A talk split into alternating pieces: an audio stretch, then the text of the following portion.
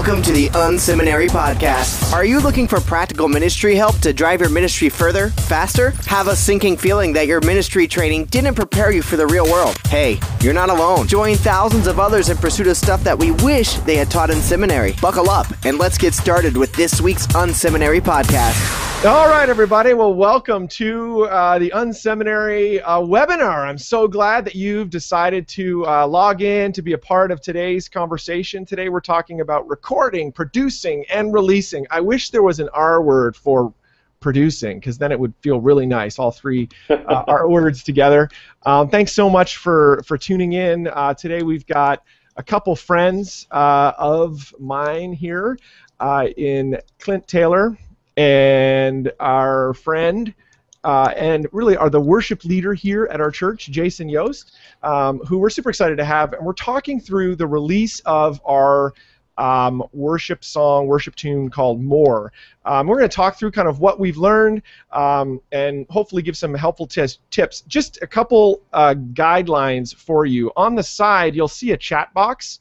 Um, and uh, you'll be able to, which should be enabled now, you should be able to um, you know, an- answer or ask your questions in there. Um, we'll try to get around to all of them as we go through in the afternoon. Um, you know, we'll try to get to most of them. If we don't, uh, we can take that those offline and you know answer in the comments on the blog post, that sort of thing.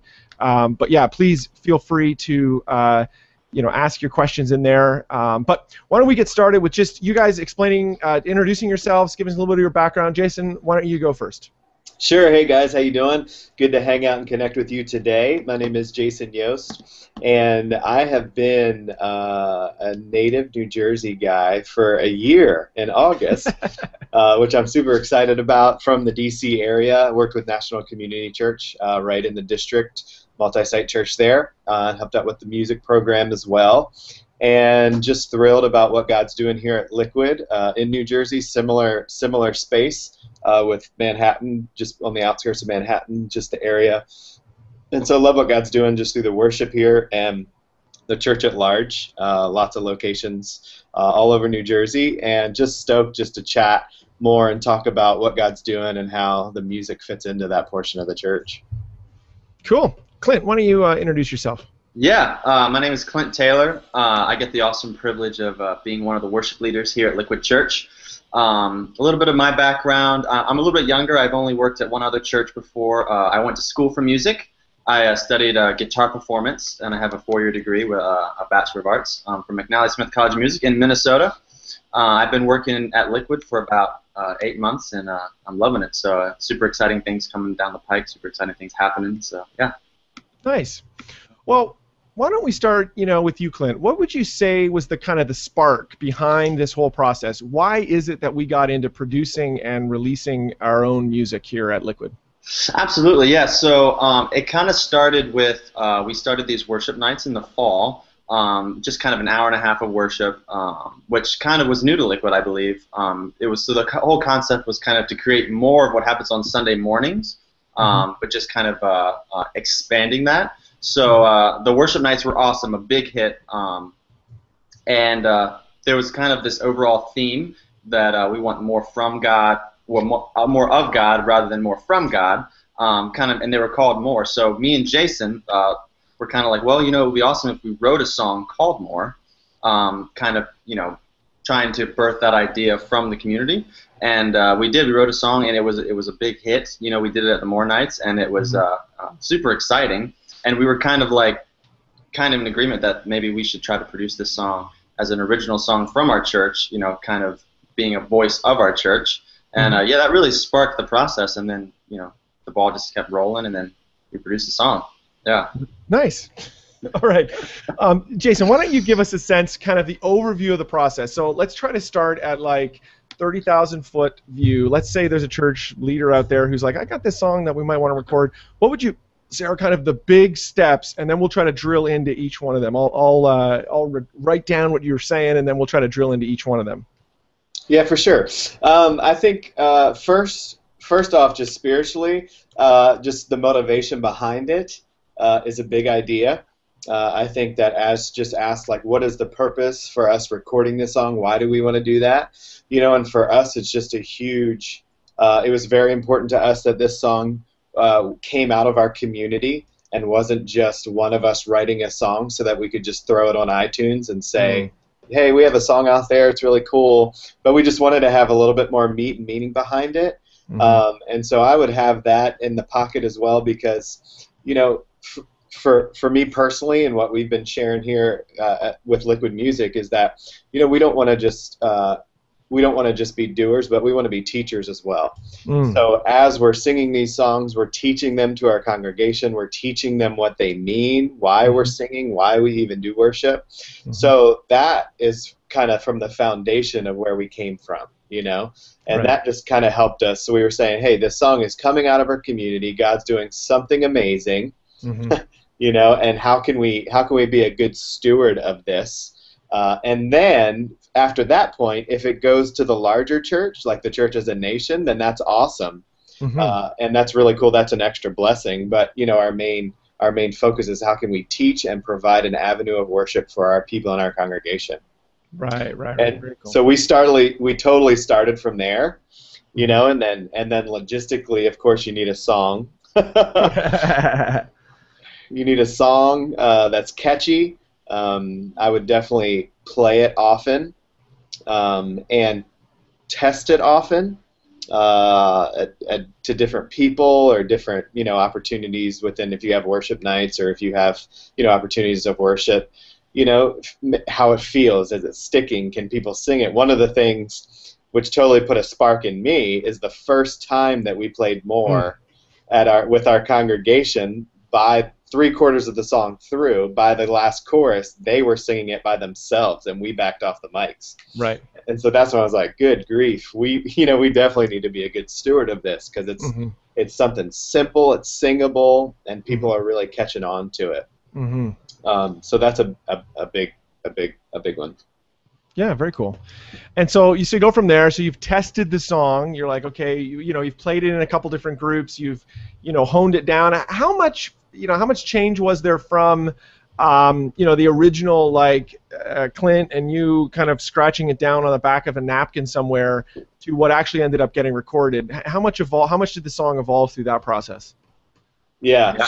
and that's different with everything. Yep. Uh, you know, with every song. Mm-hmm. But initially, um, we were collaborating uh, mm-hmm. with one of our engineers, and so we came when we decided that we wanted to produce it and record it, we came kind of with an open slate. Mm-hmm. I'm just saying, hey, maybe this isn't done. What should we do? Uh, and so we actually put a lot of elbow grease, uh, a lot of ironing, sharpened ironing, going back and forth with different ideas, changing the song up a bit. Um, and then you know what's funny? I, you know, I'm getting a little ahead of the whole process, but then towards the end, we scrapped all of it and we went back to the original demo that Clint made. you know, we just said, you know what, we want to keep the singability, the simplicity of it. That's what's most important to us. And so all of the days and hours of work, you know, all the extra stuff at the last minute, we scrapped it all. Oh man.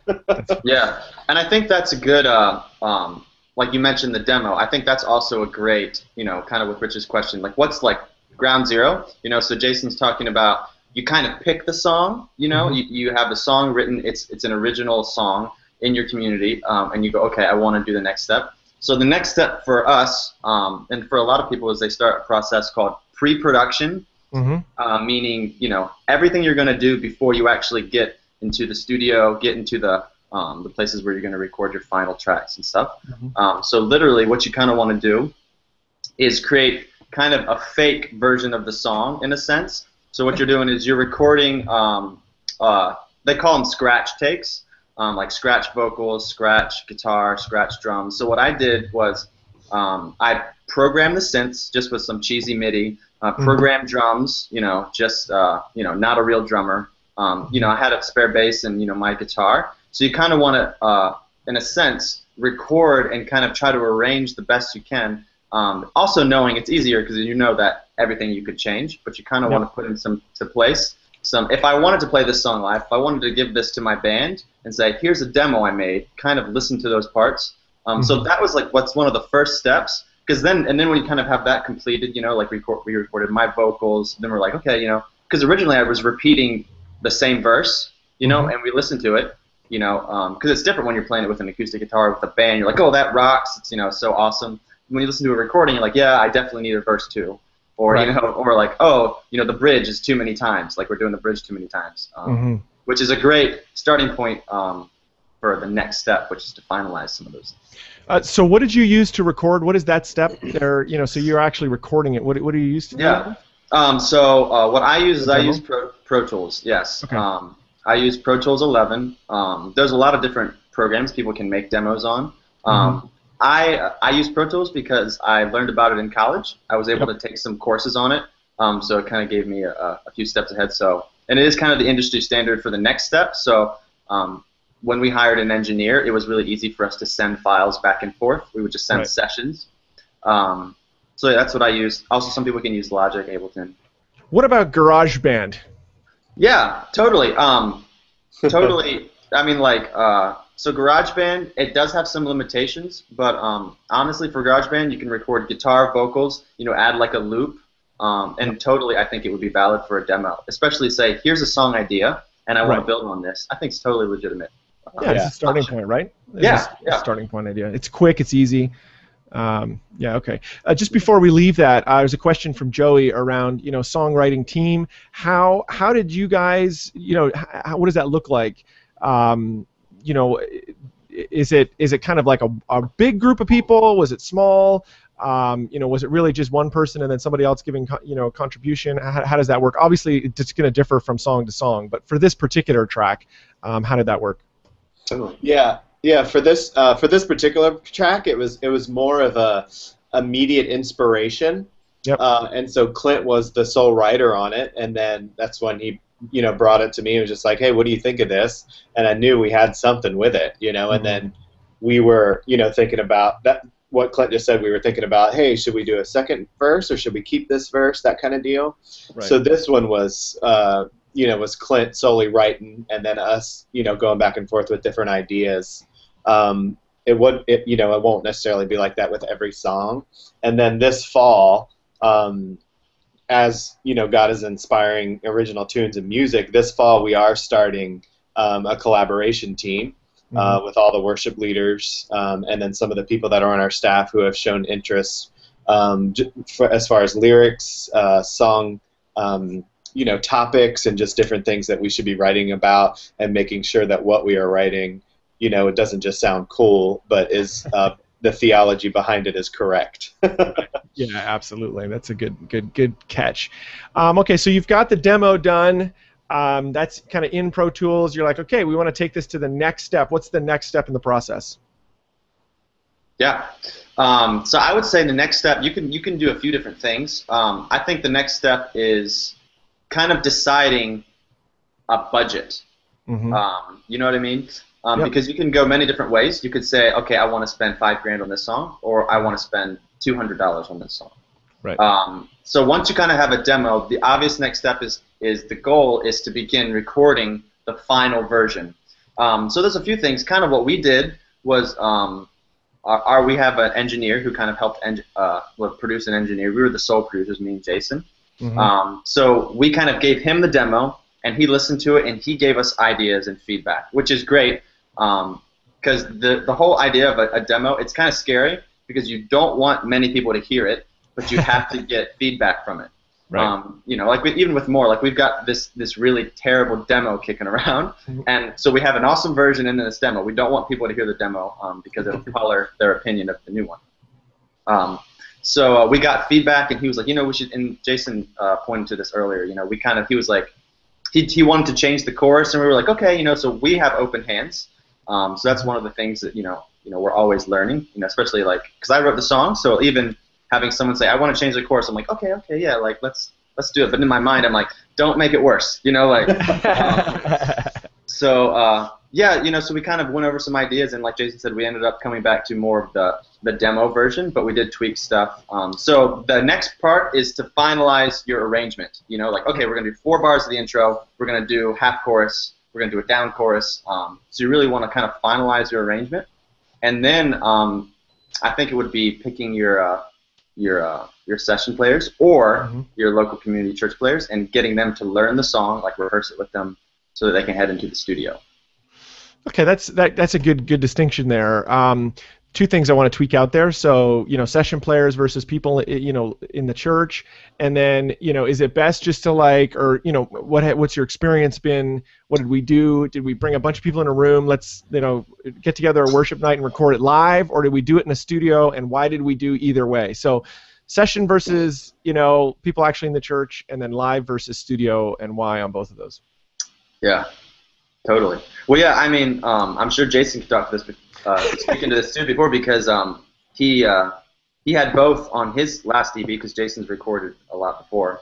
Mm-hmm. Um, so this one we used a local drummer, um, and it was a great experience for our community, and we wanted that ownership because um, essentially all the instruments on the recording are Liquid Church people. Yep. Um, though when we recorded drums, we were in a really nice studio that pays by the day, and it took about six to seven hours to record our, our good drum takes. Mm-hmm. Where if we had hired someone, paid them $250 to come in, we would have had that done maybe, you know, setup take, you know, two, three hours anyway, but then had the drum take in an hour. So it's like a give and take. Um, so that's a really good, you know, question because I think even Jason, right, you experienced this on the Rescue Me EP. Um, we had yeah. some players who took a long time, and then you know you hired a drummer, right, and he did four songs in like an hour. Yeah. Um, Right. Yeah. So that give and take. It is. I think it's a tension, and it's it's kind of a both and. Even you know, with some songs you can do it, some songs you can't. This song, because I mean, this song's kind of an anomaly and unique in a sense where it was divinely, you know, written like in a day, and then it was like so current and present to what was happening in our community. It was just, and because kind of it was our first one fleshing out as liquid coming from liquid music you know, it was just really important to us that we had um, that we had liquid musicians on it. You know, that's not saying maybe the next one, depending on our time frame, would we hire a session drummer or a session guitar or something like that, just because of what we need to get it done fast. Yeah. Um, and the thing, you know, the only thing that's that's good about the give and take is like session. Uh, that's what they do for a living, so they're going to get it done fast and pretty flawlessly. Mm-hmm. Um, you know, if you go with your team, of course you you flow you flow better with your team. You know, you know better. Um, so it's going to be more of the experience of it together. Um, but it might take just a little while. Also, why this track was an anomaly is we we fleshed it out pretty fast where we didn't rehearse before we got into the studio. Yeah. We were all just, let's do this. This is so exciting. You bring your drums, you bring your guitar, you bring this um, yeah. which was awesome. Like Danny uh, Santana, uh, who I think might be on here, he is one of our uh, he's one of our top drummers here at Liquid, and just killed it. Um, and he's the trooper because like he, I think he, maybe he played it once ever before that or something. Right. Um, you yeah. know, so we we really rushed that process. But again, we're so close. We spent the day together. We went to dinner together. We knew that's that's the process that we wanted to go into it. You know. Mm-hmm. So it's more of like your time frame, the decision that you want to make, you know, ahead of time. And then I said like maybe once we do another one, whether we need it for a series or a certain thing, it could be a situation where like, dude, we need a session persons that can map this out in two hours, you know. Right. Yeah. So. Okay, so we've recorded that. Um, how did you pick your studio? You know, how did you make that decision? Yeah, we um, we wanted I had done some previous stuff, and so we we just wanted to we wanted to make sure it was kind of up to par, you know, mm-hmm. and some of the equipment, the engineer that we were working with, to make sure that the gear he had was um, parallel, you know, and usable for what what he could just bring in and hook into. Right. Um, and honestly, we were looking at another one that was in North Jersey because I wasn't as familiar with the the area and the studios around here. And then we saw that one, Lake House Studios, in Asbury, right near Ocean Grove, and it was awesome. It was amazing. They had a I tweeted some pictures while we were in there, but I mean, they had a apartment, like a bed you could sleep in. They had Netflix, TV, bathroom, like really nice, cool, like tricked out IKEA furniture. It was really nice. Yeah, it was it was a good experience. yeah, it's nice, right? Particularly because there are those long waiting periods, right? And eventually, you know, I would think particularly from a vocal point of view, you've got to you know you're going to have to step up to a mic and deliver right and so you, you want to be relaxed you can you know everybody has a little bit of their pregame you Yeah. know rit- ritual for a lack of a better word, and so having a place that that is a bit comfortable, I think, is worth it for sure. Yeah. It's So true. we- What? Um, no, I was just gonna say, in the studio, you get nervous. It doesn't matter Yeah. how long you've been doing it. but what was neat about you know a particular studio? So, you know, we paid. It was eight hundred bucks for a whole day. Plus, Right. you get an assistant engineer. You know, water. You have access to the whole building. Right. But also, I'm singing into a seventeen thousand dollar mic. You know what I mean? It's like Right. we're never gonna buy that so we can record here at Liquid. You know. right. So it's like the give and take. It's like, yeah, that's kind of a cool experience. Yeah, absolutely. Very cool. All right, so uh, so you've recorded it, uh, you've got it all done, and then you just email it to iTunes, right? It's like there's nothing after that, right? It's just super easy after that, or what? What happens the next step? Why don't Yeah, you go, well- Jason? um, well, the next step for that is the engineer takes it and edits it. Uh, he edits and tunes the drums, t- time stamps everything to make sure it's perfect, tuning the vocals a little bit. Um, if you're a bad singer, no, I'm just kidding. They tune all vocals and everything. um, so they do all that and just put everything out to the way that the the rough song is going to sound. Like, here's your arrangement, here's everything. They edit, time it well, and then they send it back, and you listen to it, and then that's when you make final decisions on arrangement and structure. You're like, hey, I feel like we did the bridge too many times. Take that out. Let's add another four bars on that intro. You know, those types of things. And then once you finalize that, you send it to the to the mixer. Okay. Yeah. And what and what magic happens at the mixer? Yeah, well, he just works his magic. I mean, it's one of the, it's it's it's one of the things uh, as far as mixing. Um, I'm really I don't have an ear, so he'll uh, you know he'll just pretty much essentially balance everything, add reverb, add effects, uh, make sure that all the instruments are are, are clear, um, and then even after that, it's still not done. There's still one more process, Mm-hmm. which is you Which send is it to the, mastering. Yep, you send it to the master, and essentially that is they're just compressing it. They're they're uh, bringing the volume up to um, everything else because believe it or not, when you um, export just a mix in iTunes, it's actually quieter, significantly quieter than everything else. You know, if you like A/B it, meaning listen to one thing, listen to the, your your song, it would be uh, it would be lower volume. So then they just bring that up and uh, add a few EQs to polish the you know the overall sound, and then you get it. It's all done. And then you dance and celebrate because it's Yes, you praise the Lord. now, why why did we produce just one song? You know, before we get into how we released it and all that, why just one single? Yeah, um, couple reasons. Number one, it's it's so time. You know what Yep. I mean? We wanted to release a song that was very current, Mhm. so that we could sing it together as a church, identify exactly what God's doing at that time. Mhm. Uh, so time is a big thing uh, as far as wanting to be current, a timely message in a song. And then the other one is just it's way nowadays, just with digital stuff and technology, it is way more efficient to release singles than an entire album. Right. Um, so you know, it's just mapping that out. And so, for instance, we can do a single. You know, every four months we could do a single, Mhm. and then by the end of the year, you can then compilate that into you know an album, and you can release that as Mhm. well, so people can have all of them in one. So it's just way you know, as far as time and, and economy, it's way more. And plus, you know, music today is way more about the one song than it is the album Right. You know most albums they have like the you know four great songs Mhm. and then like six fillers right. and that's that's just bad economy and bad time management It's amazing, right? Like I I was, uh, I know this may be a weird reference, but um, actually, when Clint and I were together the other night, uh, we just happened to watch this thing with Weird Al Yankovic, who just released all those songs, right? yeah And so he he wa- he was we watched this quick interview where he said it was the, his last. He was fulfilling his record contract. He had 14 records he's released over 32 years that he was ob- obliged to release. And so this was finally the end. His current album is the end of that run.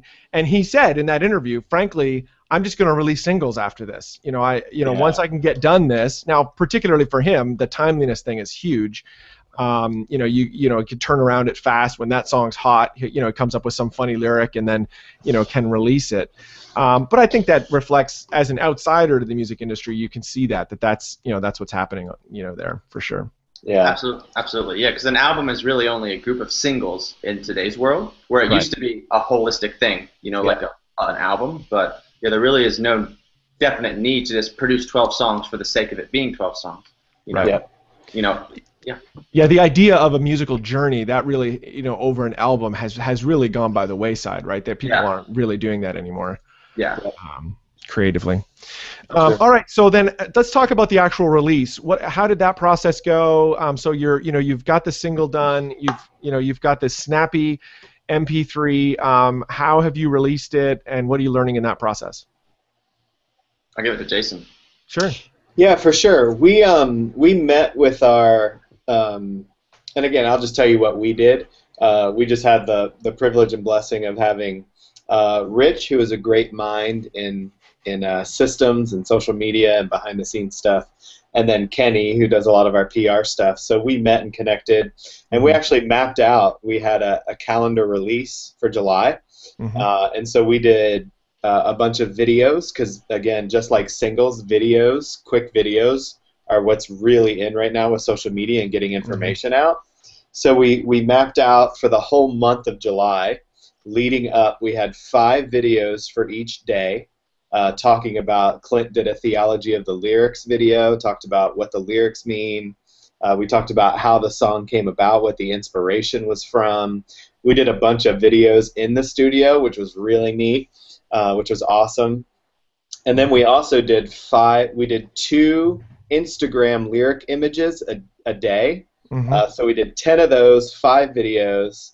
Uh, then we released it uh, on, I, well, we gave it to our church. You know, we had a whole More Sunday uh, Mhm. where I had the privilege to share the message and talked about uh, the opportunity that everyone, we gave it to our entire church. Uh, so an opportunity to give it away to over 3,000 people. Um, and then we released it on iTunes that very next Tuesday. Mhm. Uh, and then from there, we're doing uh, working on a campaign with NoiseTrade, um, which is kind of free music based and tips and just to get it out there.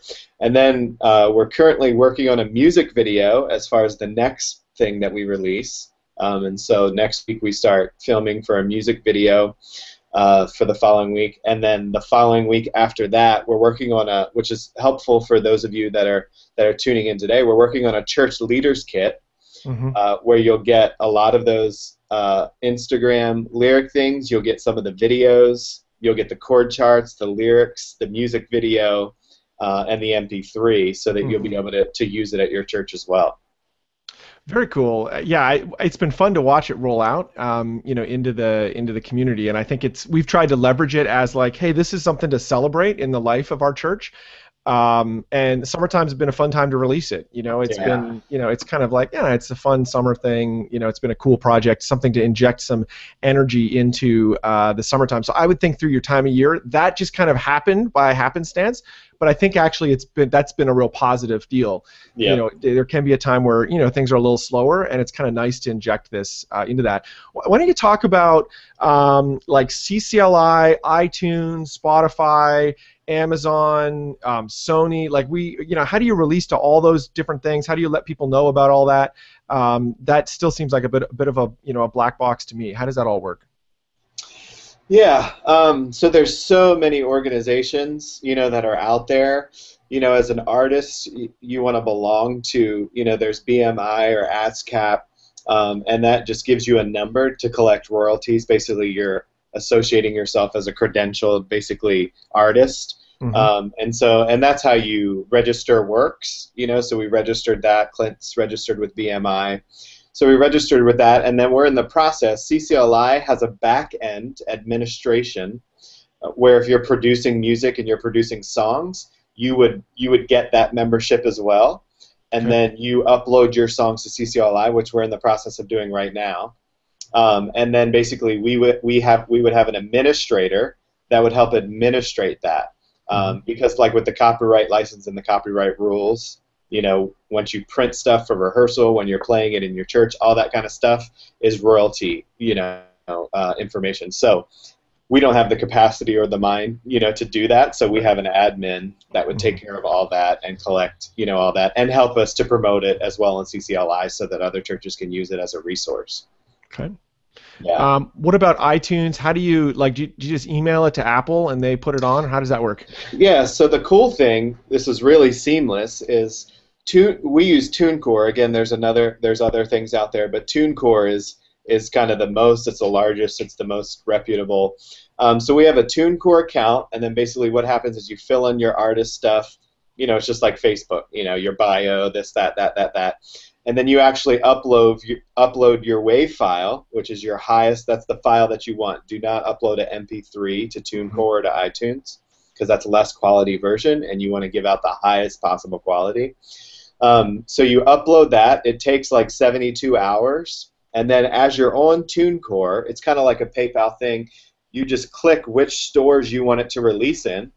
There's so many stores that are free, and then some other stores if you want extra things or if you want it on the front page, you have to pay money for that. Right. But you click it, so we clicked seven stores, and they were just the most ones. So we're on iTunes, Spotify, Sony Unlimited, iHeartRadio, um, Google Play, you know, the most popular ones. So you just click it, and then once you hit submit in 72 hours, you're going live. Right. And then so they track all of it out here in the sphere, and boom, it just comes to our TuneCore account. So every month, every month, you know, we uh, we release that and put that back into the church so that we can continue to do more music. Yeah, that's cool. That's uh, what a great tool. That's great that they've you know made that so simple. How does the um, royalty split work out? They're obviously all a little bit different, right? But how does how is that set up?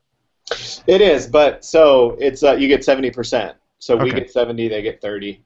Right. Great. which is great because I don't have the capacity to send it to someone like in Korea or No. you know what I mean where they do. So it's a good it's a good one off.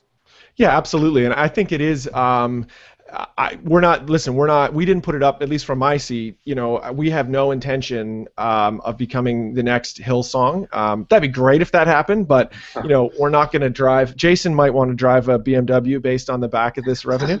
Um, but I, you know that's not really our goal. Um, but what we do want to do is make it super accessible for our people, and um, we gave it away to everyone. But the fact that you know our people can fire up Spotify and it's right there, I got to say there's something cool about that, right? That- totally, yeah. the fact that our music is right beside other people's for our own people as a church leader in my little church here you know the fact that our people can fire it up and, and get it or they can you know send it to their friends and it's on the same place that they're used to getting lady gaga or you know Yeah. whoever um, is uh, is ha- has some actual value to it for sure yeah. um, you know that's great um, now, uh, a couple we've had a couple questions come in that it might be kind of fun to uh, you know to take. So, so Leo asks, I think this is a good question, maybe for you, Jason. How does your church transition from uh, using you know the kind of typical top 100 CCLI or you know top 10 you know CCLI songs to really start uh, you know generating your own original songs for worship?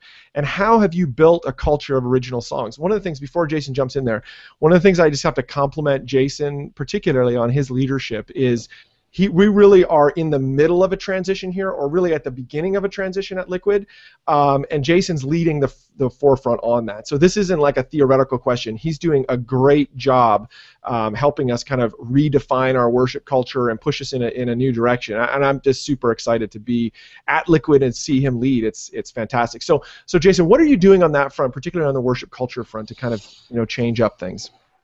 Yeah, absolutely. So one of the things that you know that I would just encourage you, you know, as far as the original songs, is just to try it. You know, just to put it out there. Um, one of the avenues you have is your worship team. So maybe if you don't throw it out on Sunday morning, you could uh, you could sing it to your band, you know, and say, "Hey, is that singable?" I know that can get a little nervous, but you know, if you have a good relationship with your team, that's really cool. One of the cool things that that we do, which could be an option for you, um, is we have monthly worship nights. Hmm. Uh, and those are the nights that we're able to sing original songs and, and kind of test songs. Uh, I hope that doesn't sound too carnal, but just test songs to see, you know, we're singing them in worship to God, but to see if they stick, to see if people enjoy them. Um, it's not necessarily what we would do on Sunday morning, you know, because there's a different purpose for that for Sunday morning.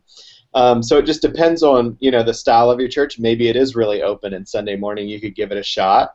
Um, but you just gotta, you know, you gotta start somewhere.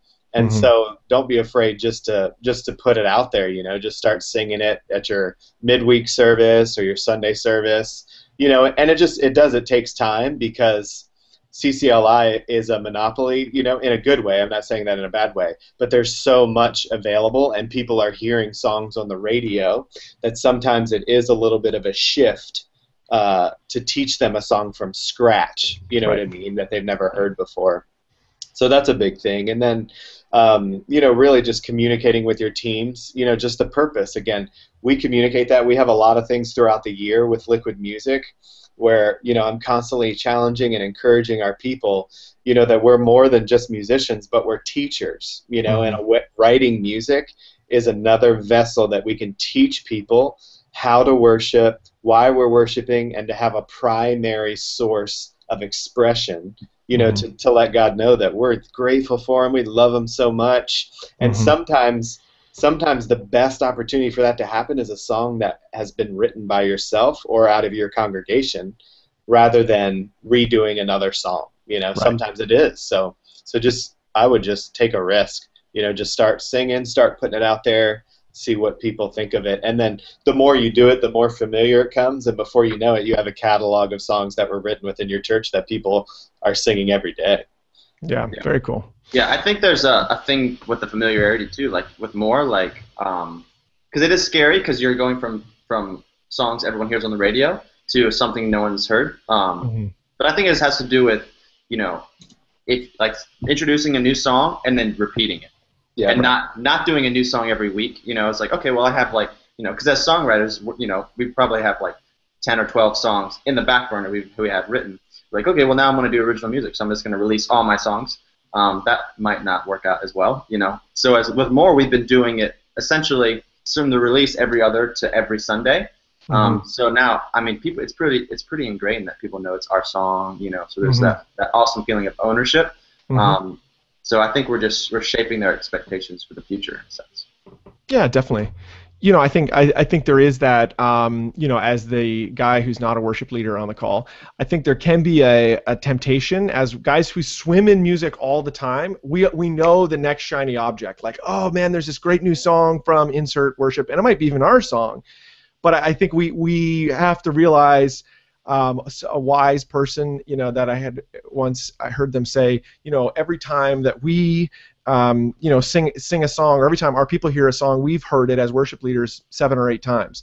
Um, you know that we got to realize that our people don't hear this music all the time. Um, Yeah. we, we listen to worship music all the time, um, but our people don't necessarily do that. And so you you you probably have to sing the song more um, than you're comfortable with. You know, just Oh, yeah. to, to get it um, out there in the in the culture for sure. Absolutely. Uh, Another question: How do you guys go about defining uh, the sound or the style uh, that we've go- gone for in the recording? How would you how do you define that sound? Yeah, that's a cool question actually. Um, so just so you guys know, because I, I don't I, I don't I wouldn't expect you guys to have heard our song we just released, but it's got kind of a, a hard rock kind of techno edge to it. Like there's this really cool. I don't know if you guys know that song "This Is Amazing Grace" um, by Phil Wickham. There's this really cool synth line. Da-na-na-na, da-na. We'll use a similar tone. Is like kind of this upfront in your face synth. Um, so that's kind of the route we decided to take. Um, but we took that route, I think, and I think Jason, you can speak to this too. Like, um, it's kind of a sound we've been chasing. We've been chasing, you know what I mean? Because we've been incorporating some uh, loops and backtracks and some electronic elements within our worship Sunday morning set, which a lot of churches are doing lately. You'll see that um, uh, pretty common these days. Um, so we were kind of like, well, that's what we're doing on Sundays, and so we're doing it at the more nights. So um, I think it makes sense, and I think the correlation is that you know you don't want to record something that sounds like this is Amazing Grace. If your Sunday mornings look like you know three guys on the you know doing like a Mumford and Sons kind of thing, you know I think that it has to be true to who you are as musicians and songwriters and as your church because like um, as worship leaders, I think something that a mistake that a lot of worship leaders make is that they want to be like Hillsong, they want to be like Jesus Culture, but um, honestly, your congregation gets used to you and they grow to like you.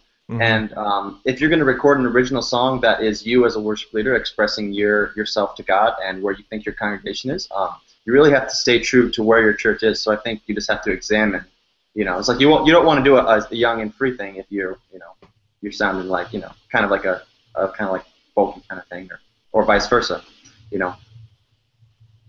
Cool. Any comments on that there, Jason?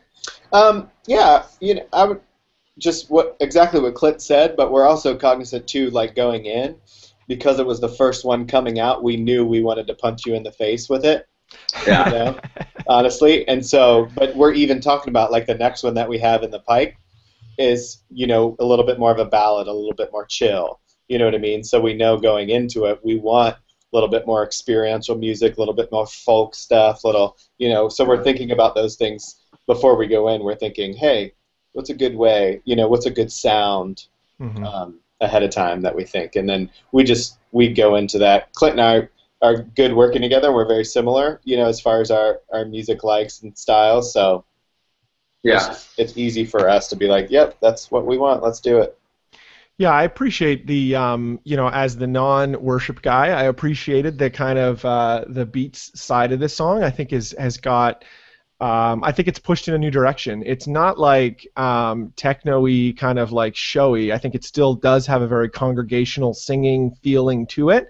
Uh, but it, it's definitely not sounding like U2. Like I think, you know, Yeah. there, there's a. Uh, I think for guys my uh, age, men of a certain age, are highest goal would be if if we could just sound like the Joshua Tree album from U2, then then Jesus would come home, right? Like so much so much worship music sounds like that, but the Sure. reality of it is that um, you know that's not the music that my kids are listening to. That's not the music that's out there in the in the ether. And so I think we do have to kind of push and stretch and try something new.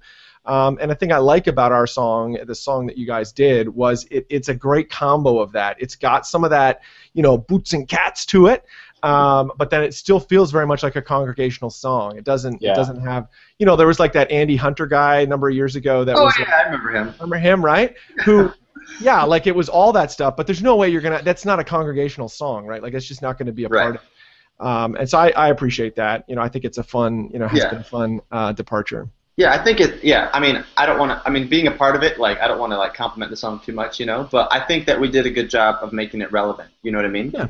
Because that's a risk too. Like to fall back, record a song today that sounds like it should have been released five years ago. Um, Right, But right, the right, song right. sounds like today. Yeah. Yeah. Um, all right, so uh, maybe one more question. If you've got if you've got questions, get them in now because we're at 45 minutes and we, we're trying not to go too far beyond the 45 minute range just because we know people have other things to do in life. Um, but uh, you know, there's a question here, maybe more of a technical question. When you guys registered on BMI, uh, did you register as a publisher or a songwriter? How, how did that work out? Yeah, that um, you register initially as a songwriter, 100%. If you're the only one, uh, if you're the only writer, you do register as a songwriter, 100%. And then if you do have a publisher, uh, you would put the publisher would go in there and get the 100%. For instance, for uh, an album, an artist album that I did previously, I was the publisher and the songwriter. And so when I uploaded the works, I assumed 200%, 100 for the songwriting, 100 for the publishing. Um, but for Liquid, we're in the process now of connecting to uh, possibly make Liquid Church publishing, so they would publi- publish all of our songs, and then the music would go, you know, that part of the royalties would go all to the church. So we only did 100% for the songwriter for Clint this time, and then we're in the process of filling in, you know, the publishing company. Only hundred percent. Yeah, and that's like total inside baseball talk there. I don't know how something can be 200%. So I know, right? to someone else, it makes sense. You know? It is funny. Even when Clint was filling it out, he was like, "Jason, what is 200%?" I'm like, you're gonna double it? Yeah, exactly. That sounds good. All right. Well, I appreciate that. Anything you guys want to say, kind of as we wrap up? This has been fantastic. I really appreciate you giving time today um, to you know to this content. Um, what, anything else you wanted to share? Yeah, um, two things. Number one is I just I love doing this kind of thing and connecting, uh, you know, with other churches and just brainstorming and thinking. And so we we continually write weekly on our blog, which is music.liquidchurch.com. Uh, so hook up there. There's a there's a follow uh, button at the bottom that you can put your email in, so you get all that information. And then on that website as well is where the church leaders kit for more is gonna is gonna be once we flush that out. Um, and so music.liquidchurch.com is it can be a cool resource. So we'll have all that information, chord charts, song, and all that kind of stuff on there, plus the blog. So it's a really cool opportunity. Cool. Yeah. Yeah. Well, thanks, thanks so much, guys. I really appreciate this. Thanks for being on the call today. And um, for folks that were on the the uh, the webinar, um, we're going to email out to you a copy of the MP3 uh, of the song, so you can enjoy that, get a sense of that. Uh, if you're watching the replay of this, I'm sorry, you're not going to get it. Uh, you can go to iTunes or Amazon and pick it up there, um, and make sure you join the next webinar because we're always giving away good stuff. So, um, thanks so much, and have a great day.